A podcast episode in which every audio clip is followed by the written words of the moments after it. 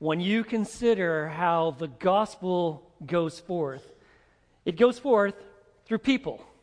In fact, if you consider how did you end up even here today? Or if you're a person who has personally trusted in Jesus Christ, it is very likely is because somebody loved you enough and loved the gospel enough to actually engage you and talk with you about Christ. And I present this to you because there is a great work that we are called to be involved in. God's chosen method for the gospel to go forth is through people. And if you want to get a scope of what we're looking at in terms of the entire world, does anybody have any idea how many people are in the world? Does anybody have any wild ideas? Yeah, that's right. It's over 7 billion people. And just to give you some statistics so you understand this, uh, there are about 11% of those people actually identify themselves as believers in Christ or a follower in Christ, okay? They see themselves as committed to Jesus as Lord and Savior. Another 38% of those uh, people in the 7 billion actually have heard the gospel, but at this point, as, as of yet, they have not placed their faith in Christ. That leaves you with about 50% of the 7 plus billion. These are people who have never heard a clear presentation of the gospel and likely never will.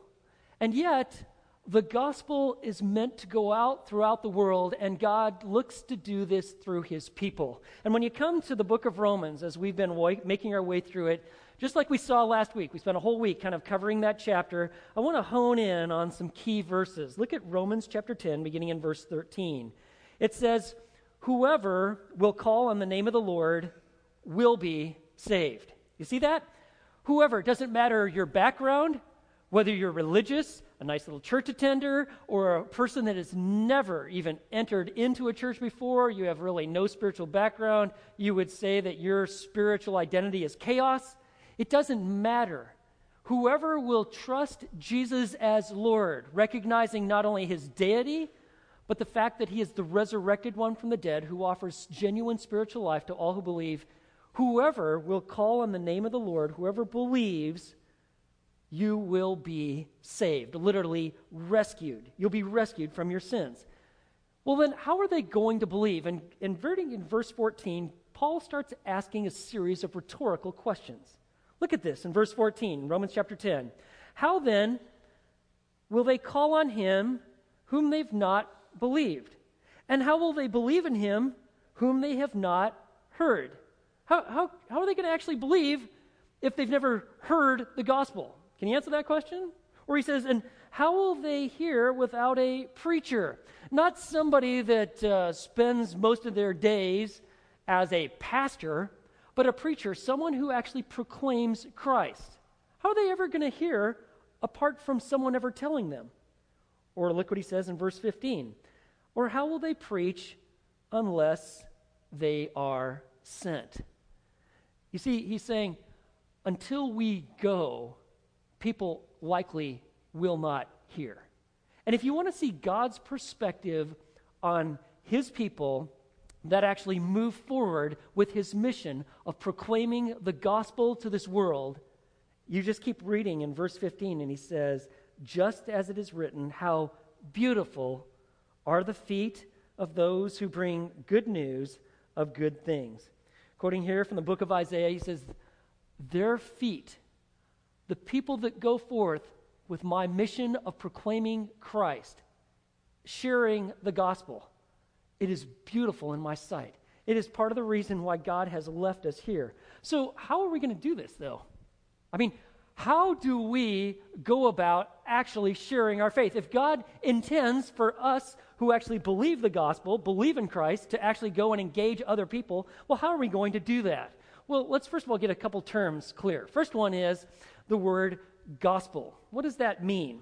When we say the gospel, it means the good news. It is all that God has done, is doing, and will do through the perfect life, death, and resurrection of Christ. It is the good news about Christ and all that he has accomplished. That is the gospel.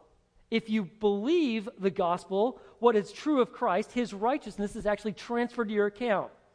Now, when we talk about people that are sharing the gospel, that is called evangelism. Evangelism is sharing the gospel or the good news of salvation from sin and genuine relationship with God through trusting in Jesus Christ alone. Evangelism isn't you telling people about some good moral conduct or some Christian principles or how Jesus could just be your friend or that he is the ticket to heaven and you don't want to go to hell, so just believe this stuff about Jesus and you don't go to hell. You get to go to heaven. Well, that's really not evangelism. Evangelism is showing people their need to trust not certain facts about Jesus, but truly to trust in the person and the work of Jesus Christ. Now, how do you actually go about this, though? How do you do this? Well, let me give you just a practical pattern of sharing the gospel. If we're going to share the gospel, this seems rather apparent, but we need to share the gospel with our words. We actually have to articulate it, to speak it. And there are three issues that have to be made clear if someone is truly going to enter into a relationship with Christ. The first one is sin.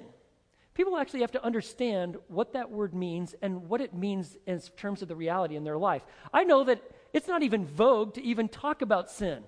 Okay? And oftentimes the quote unquote gospel goes forth, but people aren't even talking about sin. We don't want to do that. That's so negative. People want to hear more bad news. They hear bad news all the time.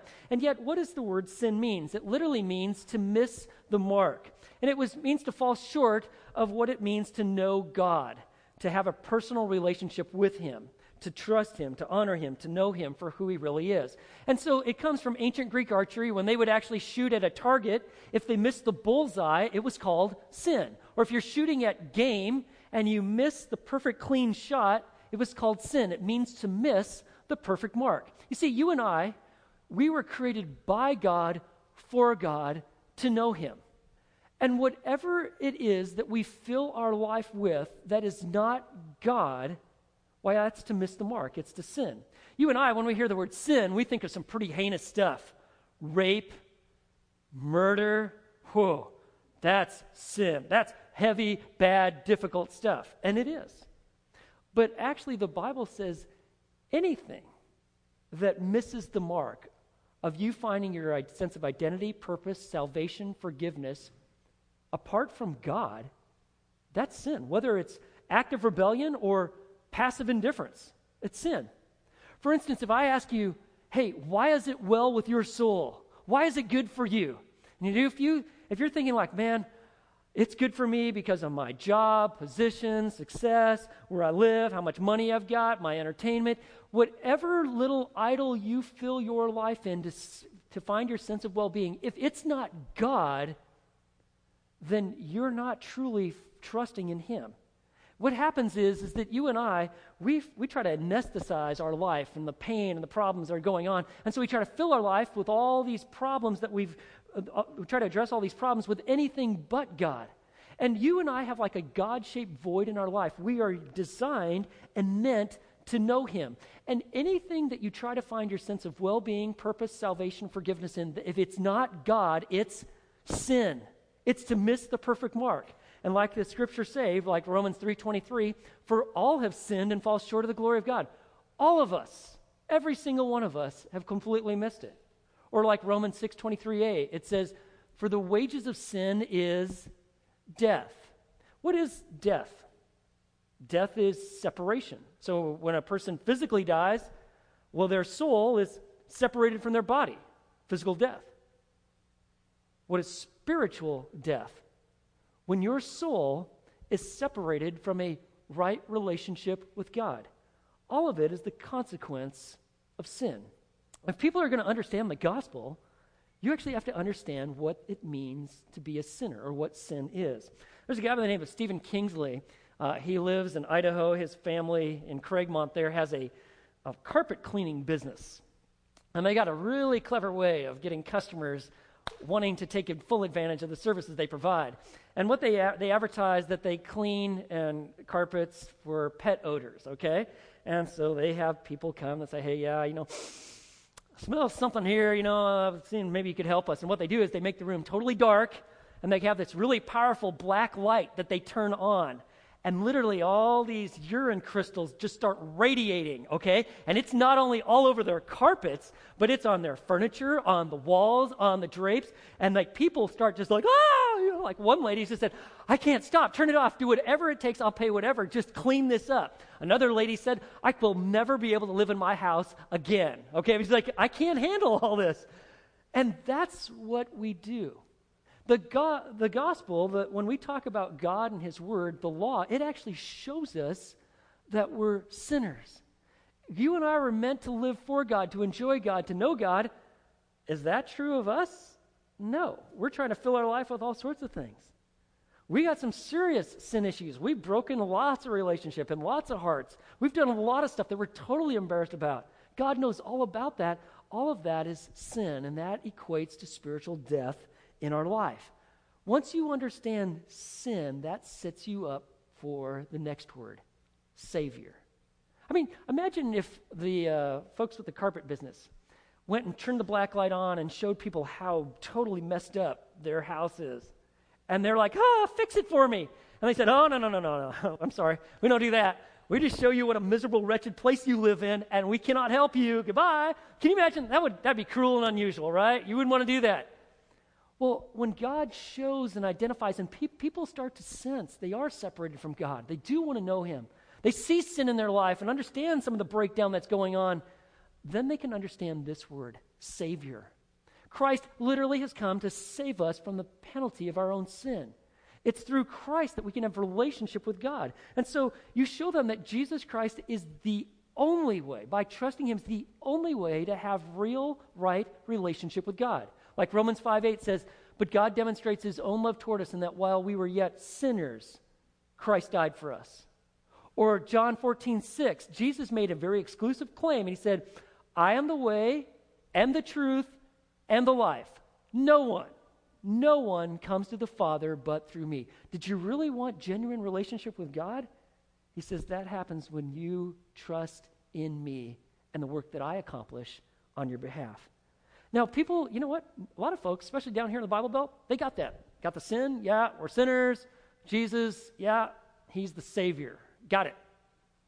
But to believe those facts about Jesus, that does not equate that you are a Christian. It might be shocking news to you. Like, wait, I believe those things to be true. Must be a Christian. No, the third thing you have to understand is salvation. You not have to not, not only understand those things to be true, but you have to believe in the person and the work of Jesus. Even the demons believe these things to be true. They know them to be true, probably a lot more powerfully than you and I do, but they don't believe. You got to come to a place where you are believing, where you are trusting in Christ and Christ alone. And belief has three elements to it. First of all, you have to have like the mental aspect of understanding. You actually have to understand the gospel. All right? Doesn't that make sense? You got to know what the truth is before you can actually believe it. But there is not only a mental aspect, there's kind of an emotional aspect in the sense that you have a, a sorrow over sin. You see what sin has done, but you also have a trust in Christ. And there is a, and a desire and a, and a joy to actually know Him.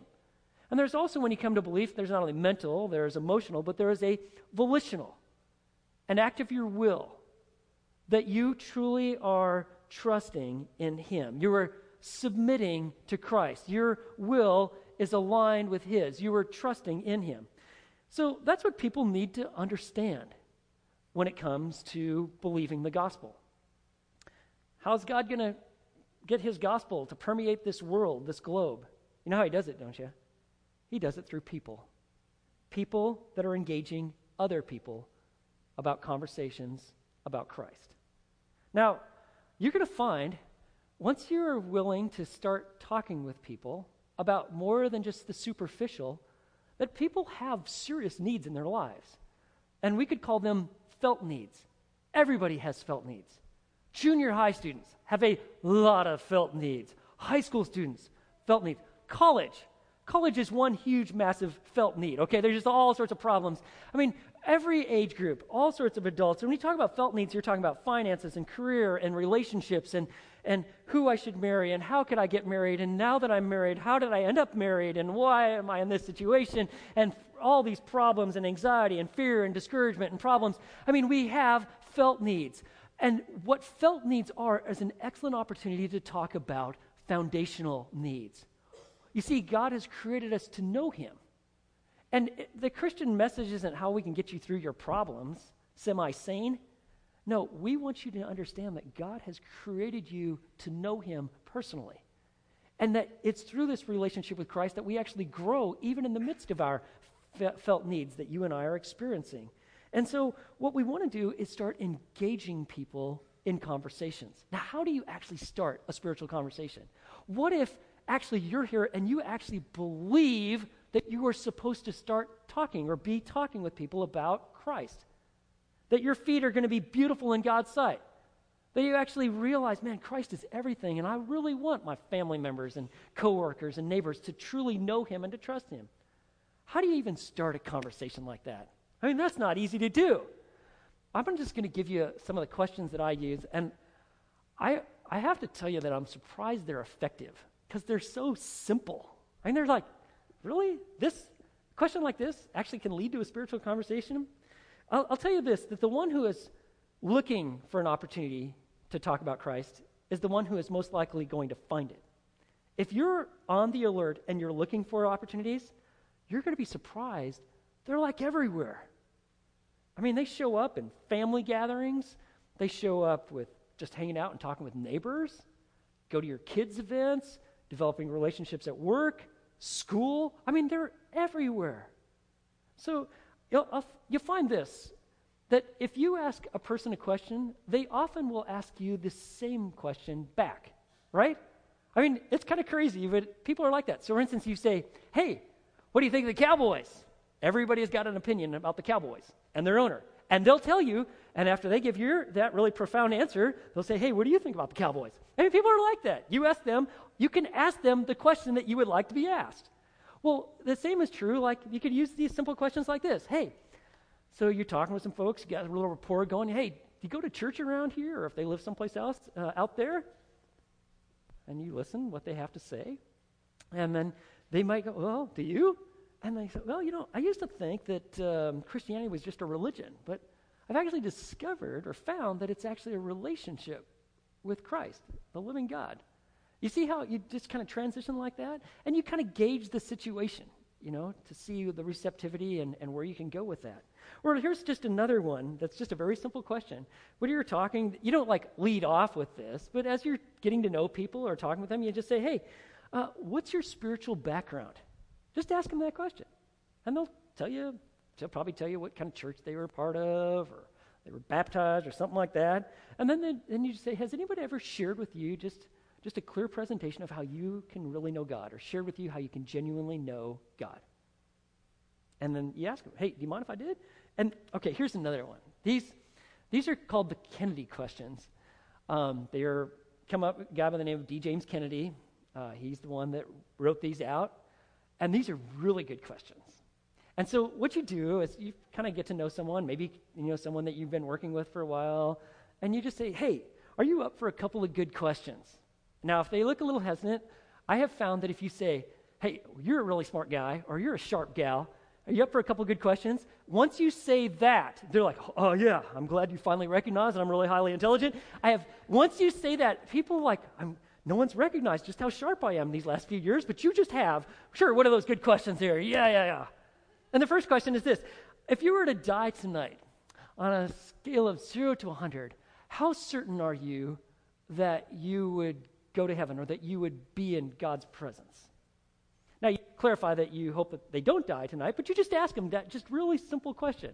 And it's, you're going to find that most people are going to put themselves kind of like in the 80 to 90% range. And you just listen to them, okay? You don't comment or anything like that. Yeah, good, that's good. And then you follow up with a second question. Like, you know, if that were to happen and God were to ask you, why should I let you into my heaven? What would you say? Now, this is where they are, whoa. Uh, and they'll come up with a, a variety of different answers as to why God should let them in.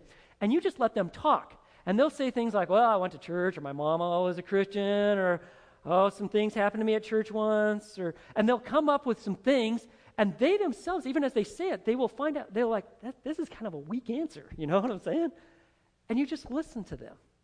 but it serves as a springboard for a much deeper conversation. I remember a situation I had a I was teaching a class on hermeneutics, which is the art and science of interpreting the Bible, and I had all these adults in this class, and I, I took prayer cards. What I did is I had the people in the class so I could get to learn to know their names. Uh, I would have them write their name and just some prayer requests so I could pray for them while we went through this class for a quarter. And uh, one of these ladies that was in there, uh, she not only gave her name and some prayer requests, but she put all of her uh, different initials of all the different degrees that she had. She was probably the most educated woman that I had encountered. That she's in my class. I didn't know anything about her other than that she was highly educated. One day at the office, I get a call. Uh, this woman is in real distress and would like to set up an appointment as soon as possible. So Maggie comes in. I meet her. I could tell that she's pretty stressed out. I'm like, hey, what's going on? And this woman was uh, heading up the National Donor Organ Donor uh, Association. She had a high-powered job, and uh, there had been some sort of turmoil at work. There were some accusations that were made toward her. She was put on administrative leave, and she was freaking out because her whole life and identity was her job, and she was a very important person. And this was a very difficult circumstance for her. So I listened to her story and all the problems that's going on, and I said, hey, you know, can I ask you a couple questions? And I asked her those Kennedy questions. And here's this very sharp lady. And she listened to these questions, and she said, You know what? I do not know how to answer those questions. How, how would you answer them? I'm like, Hey, glad you asked. And I was able to present the gospel to her. And, and I, I asked her, Are you ready to trust in Christ and turn from sin and trust in Him? And she said, I need to think more about this. So I said, I want you to do just that. So I sent her home with the gospel and I challenged her to read the book of Ephesians multiple times. Later that day, she placed her faith in Christ. And as it would be, uh, God cleared up her major work issue. She was back reinstated. All the accusation things were all resolved. When we baptized her, she gave her testimony, counted some of the things that took place. And she talked about believing in Christ. And she says, You know, every day when I go into the office, the very first thing I do every day I read the book of Ephesians. It all got started with just two different questions. Let me tell you another way that you can, another question you can ask. Just ask this What do you do with your free time, or what do you do on the weekends? And you'll be fa- surprised that people will kind of tell you what they do, and they may, they'll ask you, like, hey, what do you do? And you could even tell them, well, you know, I actually, I go to church, I go to Fellowship Bible Church, and I'll tell you why. And, and you have the opportunity of doing that. You see, I don't want you to feel like you're high and mighty and you're super intelligent, and that's why you're a believer in Christ. Actually, it's, it's like this, friends. We're just one beggar telling another beggar where we found bread. We're all in this together. We want people to know real relationship with the living God. So let me just uh, give you some effective ways of sharing the gospel. How can you actually do this? Well, one would be just your personal testimony, your salvation story. If you're a believer in Christ, you have one. And so you just tell people.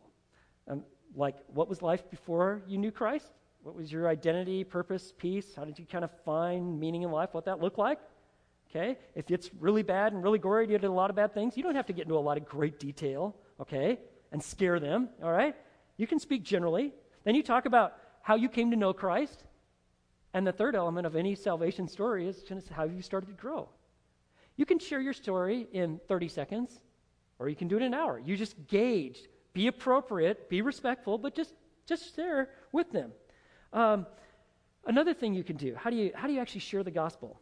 Just memorize a few selected verses in the Bible, like John 3.16 or John 14.6 or Romans 6.23 or Ephesians 2, 8 through 10. You're smart. You can memorize a few verses. And you could just say, well, you know, I found this verse, John 3.16, to be really helpful and you can quote it and explain why you believe in Christ. Another thing you can do is just, you know, there's like these little pamphlets or booklets like bad news, good news, or four spiritual laws, or do you want to know God personally? You could just give someone one of those little booklets. I mean, I've done it in other languages. We're given someone a gospel presentation in the booklet because I didn't know their language, like Russian, and actually have seen people place their faith in Christ because someone took the time to basically hand them a booklet. It's, not, it's really not that hard. You just never know how God might work. Here's something that's really powerful to write a letter. To write out a, a letter, if, especially if you can do it in your own handwriting, to someone of, of why you believe in Christ. I've, I've done this with my brothers. Uh, when I was in the business world, I did it with some clients. Uh, I've done it with a cousin of mine who was going through a difficult time. I find that when people are going through difficulties, that's really a good time to try to speak into their life. They seem to be more open because they realize, hey, what I'm doing isn't working. Uh, multiple people in our church, they tell me, like, man, my brother, now he's got cancer. He's like super hard headed and he hates the whole idea of Jesus. I say, you know what? Why don't you just write them a letter? The beauty of a letter is you can say it exactly the way you want to say it. It can be read over and over again. You're not there for them to go with the there for them to give the big refutation. You just speak the truth in love. And and really, season your letter with love. You might find that it can be highly effective. Or just another one. Uh, just invite someone to church. Like you can do it. Just invite someone. If you invite someone, they very well may come especially to special services like Easter. Man, every Easter we have people from all over. I got to meet all these folks. You know how they got here, don't you? Because you invited them. And you invite them. You show an interest in their life. Hey, would you like to come join me? We'd love to have you. We'd love to have you sit with me or my family. It would be so cool. And they feel honored, like, you even care. Okay, I'll come. And they do that. Or like Christmas or, or like baptism services. We got just, but just if you invite them. Uh, especially when people are going through trouble. That's a great time to reach out to them. Or just another just real easy way is just some sort of like diagram. Like there's the bridge, okay, very simple little diagram. Uh, I have got this line diagram. We use it in our Discover Life class. Every time we have that, I go through this line diagram. It just kind of explains God's love, His justice, and how Jesus Christ satisfies God's justice because of His love. And by believing in Christ, you can have a relationship with Him. Just covering this. But, friends, you've got to have some tools in your bag. It'd be like a carpenter showing up to build a house and, like, well, I don't have any tools, and you just stand there. You have to have a few things that you can do, and these are very easy for you to do. I've got a couple guys that I've been talking with this, this fall, and it's been interesting. I've been able to share my testimony, covered Paul's testimony. Uh, I've gone through this line diagram with them. Uh, we've done some just kind of Q&A where they feel comfortable. They know that I, I care about them. They trust me, and they ask their questions and they do not come from religious backgrounds whatsoever. So they've got crazy questions, and they've got some extremely good questions. So I asked one of them this week, I said, Hey, so what are you thinking about all this? And he goes, Man, I actually think about this all the time. I know at some point I am going to believe, I just don't know what I'm going to believe. But he's sorting it all out. I'm like, This is awesome. I am so glad I have an opportunity just to talk with him and have a guy with a, he has, he's got a real genuine sincerity about him to just talk to him about the most important thing of life relationship with christ. If we're if we're going to actually share the gospel we've got to do it with our words. But some, let me tell you something else. We have to share it with our lives our way of life. Not only do we talk to people about christ with our words but we actually live out the gospel with our lives. How you live your life how you set the priority to your schedule, how you conduct yourself, how you do your work. If you got a job, that is a major platform for showing people what does it look like to walk with Christ. Not that you're perfect, but what does it mean to trust Christ? How do you how you raise a family, how you treat people. You see, not only are Christians generally starting to be silenced, but now what's happened is we're not only not talking about the gospel, we're actually starting to look more and more like the very world in which God has saved us from. So much so that people can't actually tell that we even are Christians. In a book called Unchristian, David Kinnaman highlights some rather troubling statistics that George Barna has come up with from the Barna Research Group. And this came out several years ago, but this is troubling. They found that nearly 9 out of 10 young outsiders, young people outside of the faith, 9 out of 10 said the term judgmental best describes present day Christianity. Are you serious? Is that Jesus' intent for his people as that we would be known as the judgmental ones? Furthermore, he said, you know what? All these non Christians, 84% of them said they actually knew someone who claimed to be a follower of Christ or a committed Christian. But the real sobering truth was this those same people said only 15% of them actually knew a Christian that didn't look exactly like the world. That is sobering. We don't want to undo with our lives what we say with our words. How you live tells others what you truly believe. There's a guy by the name of Earl Palmer. He wrote a book called The Enormous Exception. he talks about his life and how he was far from God and he was major skeptic and had all these issues and questions and all these doubts. When he was at U- University of California, Berkeley, uh, he got real sick with the flu. And it so happened that one of his classes he was taking was organic chemistry. I've heard of people that have taken it, and it's apparently extremely tough course. I see some of you smiling. You've obviously lived to tell about it. Well, he's sick and he's missing it, but there was a guy in the class that just not only took all these notes for him, but went and presented the lectures, got all his assignments, and, and met with him and helped him through this while he was sick. This guy happened to be a Christian. He was so impressed and so moved by this guy that he eventually asked him, like, I'd like to go to your church. I mean, who are you? And he eventually, years later, became a Christian. And Palmer writes in his book, quote, You know that this just isn't done, and I probably wouldn't have done it. But he gave that help to me without any fanfare or complaints. I wanted to know what made this friend of mine act the way he did. I find myself, I found myself asking him if I could go to church with him. And Palmer wrote, I think the best tribute I ever heard concerning a Christian was the tribute spoken of this student. I felt more alive when I was around this friend. That's what we're to be salt, light. People feel more alive when they're around us, right? We share the gospel with our lives. Your life is your platform for proclamation. Now, you need to understand, we've got to get over some of our phobias and fears. We are pretty good at locking ourselves into our little Christian bubble, and we're not talking with folks. We need to engage. We need to overcome our fears. Our feet need to become beautiful. You need to know that God is in the business of bringing the gospel to the people that are farthest from Him. All you have to look at is the guy who's writing the book of Romans, Paul, right? We went from Christ hater to Christ lover to a guy who's willing to suffer. How? The gospel. You look at church history, you, whether you see these women that just have this passion for Christ and they just lay down their lives for the furthering of God's gospel, or people like Chuck Colson or C.S. Lewis, how did they become Christians? You know how they became Christians, don't you? Another Christian who actually believed and cared enough about them and the gospel actually engaged them. You've got to think of it this way, friends. Probably the next Billy Graham is probably laying in some fraternity house right now, passed out drunk. The next Jonathan Edwards is probably cruising around in a car with a Darwin sticker in the back. The next Charles Haddon Spurgeon might be actually making posters for a gay pride parade right now.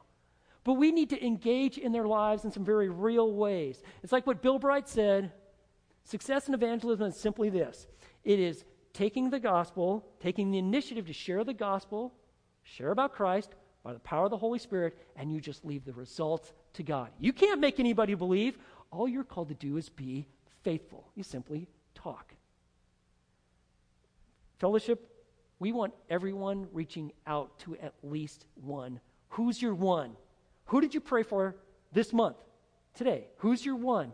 Everyone reaching out to one. We got to overcome our fear fear of their questions, fear of relationship rejection. Our, we got to overcome our pride, our lack of conviction, and our lack of desire. And you know how you do that? You just keep Christ at the center of everything you do, not just Sunday morning, all throughout the week. How do you share the gospel? You do it with our words, and we do it with our life. We want to be ready, we want to be real, we want to be relational, respectful, courteous, and we want to be redemptive, talking about sin, talking about salvation that is found in Christ. You know what you need to know. People are God's primary means of revealing the gospel of Christ. I read an interesting uh, parable. Uh, it's called the Parable of the Lawnmower. This guy by the name of Andrew Wilson uh, was out this summer. And he talks about this, this guy, and he's saying, you know, uh, he's, he's watching his neighbor. He's trying to really reach out to him, but he's not going to use words. You know, we talk about uh, words without deeds are dead. Well, you need to know that deeds without words are dead. So he, with his neighbor, he notices that he doesn't have a lawnmower, so he lets him use his lawnmower, and he uses it all the time. And eventually, the neighbor breaks the lawnmower, so he goes, goes by another one. He lets him use it. He invites him and his family over for dinner, and he shows him all sorts of unconditional love. And the guy dies then. So, what was the message that he proclaimed with all of his good deeds? Well, the message is uh, kind of what he said is kind of like a message of good works. What does it mean to be a Christian? It means to be nice, it means to be kind, to do good things. But that's not the gospel, is it? Is the gospel that we're just nice to people? That's not the gospel. The gospel is we all need real relationship with God, and that's possible because of Jesus Christ and his finished work on the cross and his resurrection. That's the gospel. And you know why we're nice to our neighbors? It's because we actually believe and we know Christ.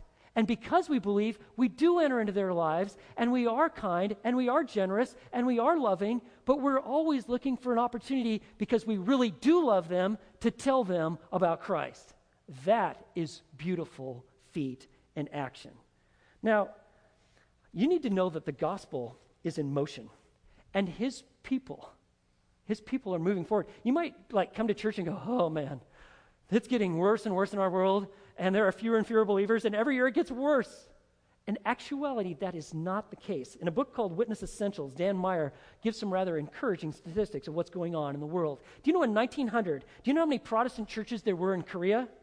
Zero. Today, there's over 7,000 churches in Seoul, Korea alone.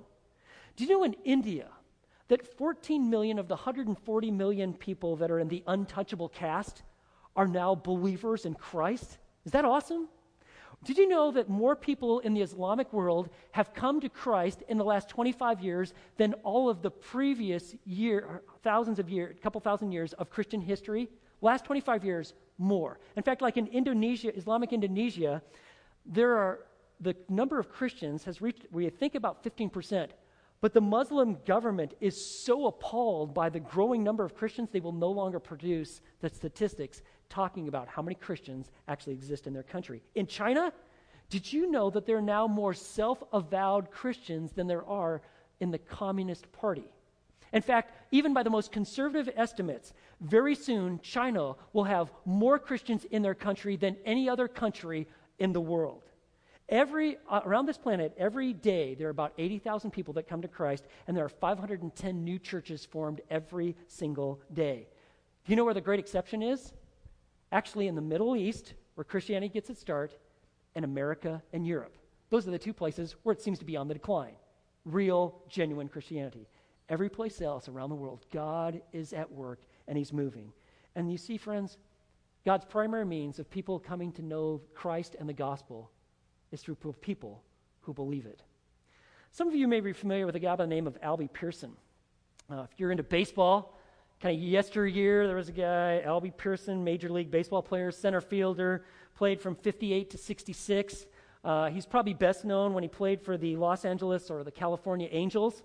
On a particular ev- event that took place before a ball game, Albie Pearson was asked to escort a movie star to home plate for, to re- so this movie star could receive this major contribution to a charity. Okay? Well, Albie Pearson got pretty excited when he found out who the movie star was. It was none other than Marilyn Monroe. I mean, she was America's most glamorous face. So he was pretty excited about the whole opportunity of actually meeting Marilyn Monroe. When she shows up, and her and her entourage, she's waiting in the dugout, and he looks at her, the most famous and yet he said, most loneliest person I'd ever seen in my life. She's just literally slumped over there in this, in the dugout. Like, what is wrong? I mean, he referred to her in this article that appeared in the LA Times as the most beautiful shell. And yet, when it was time to go and walk down and receive this contribution at home plate, when she stepped out of the dugout, it's literally like she turned it on. And she's just she had a way of just turning on the glamour. She's posing for pictures. People are smiling. Everybody, all attention is focused on her. She receives the check. They go back. They get to the dugout. And literally, she just kind of like collapses again. And he said, I was staring in her eyes. He said, every verse in the Bible about God's love kept flooding through my head. I felt like I needed to talk with her. There's, he's staring at her eyes. She's staring at him. And she said this to him What is it that you're trying to tell me? And so Albie Pearson opened his mouth. He looked at her and he just ran, nodded and he ran off out into center field for the start of the game. Marilyn Monroe never made a public appearance after that. Several weeks later, Pearson was with the Angels in New York. Tragedy struck. It went all around the world. Marilyn Monroe, three times divorced, dead of a drug overdose at age 36. Pearson heard about this in his hotel room in New York. He falls to his knees. He, he knew I wasn't responsible for her death, but he felt that God had given him an opportunity and he didn't take it. In fact, it had been a pattern in his life of being kind of the silent Christian. He was not public with his faith with the other players. He had developed just basically a code of silence when it came to his Christianity. He became very convicted that needed to change. When he actually was forced to retire in 1966 due to an injury that he received sliding in, he ruptured two discs, uh, he started a Bible study in his home with his wife. Just a small little Bible study in their kind of modest house. First, there were dozens, then hundreds, literally thousands would start coming as he started to become more open about his relationship with Christ. He said the neighbors thought they were pushing drugs. He said, after all, it was the late 60s. But actually, what he's doing is he's engaging kids and having talking about life and jobs and Christ and the Bible. And then he, he kind of got the idea that, you know what, I, I want to start a foundation. So he did, and he started a foundation for training pastors and ministers. And he set up orphanages in Ecuador and Zambia. And then in 1997, he, he bought a ranch and he started bringing these boys that had been abused, ages 6 through 12, and he just tried to reach out, with them, out to them with the love of Christ. And furthermore, he started Pearson's Father Heart International Foundation. And as of mid 2011, He's been feeding 4,000 Zambian children each week who have lost their parents to AIDS, all because now he's been mobilized because he realized I can be silent no more. And so I just want to ask you have you come to that place where you'll be silent no more? People are God's primary means of revealing the gospel of Christ. Can I ask you to do something for me? I know you're sitting there and you're all very comfortable, but I'd like you to stand up. Could you stand up for me? Thank you. And I don't want you to look at me. I want you to turn around and I want you to look at those doors back there. All of them, all those doors. Just turn around and I want you to look at those doors. You need to know this. On the other side of those doors is our mission field. Let's pray. God, I come before you with my dear friends. And if there's any here who have never trusted in Christ, would they just simply pray with me and say, God, I get it. And I turn from sin and I put my trust and faith in Christ as my Savior and Lord. And Lord, for the rest of us, would you mobilize us? Would you loose our tongues and would our feet be beautiful? Would you help us to overcome fear with faith in you? And would you have the gospel presented to the people in our lives for your glory? We ask in Jesus' name. Amen.